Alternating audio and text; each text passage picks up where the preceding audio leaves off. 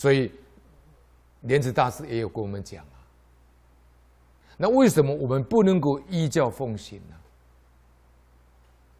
我们到底为什么我们经也在读了，为什么我们理不能够解得深呢？刚才老法师有告诉我们，啊，怎么读经千遍？但可是有些不见得每一个人都读经千遍呢、啊，不见得每一个人愿意发这个愿呢、啊，愿意把什么？愿意把这一千遍或者天经一千遍呢？啊，要怎么？要把它去落实。所以呢，莲池大师告诉他的弟子、他的学生说：“把这句佛号放在心头里，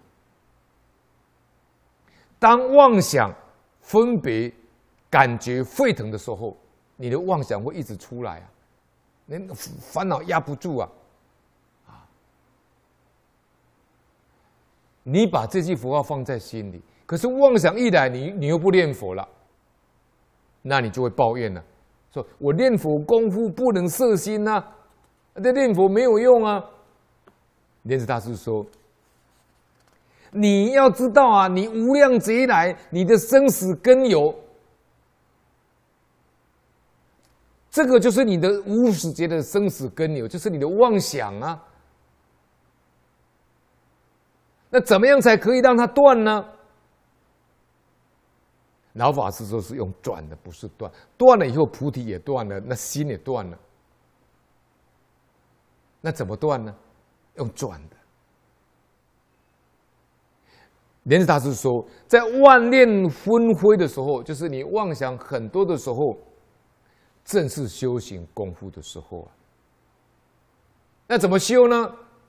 假如你不能够听经一千遍，不能够听读经一千遍。你用莲池大师这个方法，闲收闲散，闲散闲收。你把心收回来，你用念佛把它收回来，对不对？哎，他妄想又来了，又散掉了，啊，散掉又又把它收回来了。闲收闲散，闲散闲收，久后功夫纯熟。你用这样不断的去练，去练习，去修行。久久以后，你的功夫就会纯熟，自然妄念不起。啊，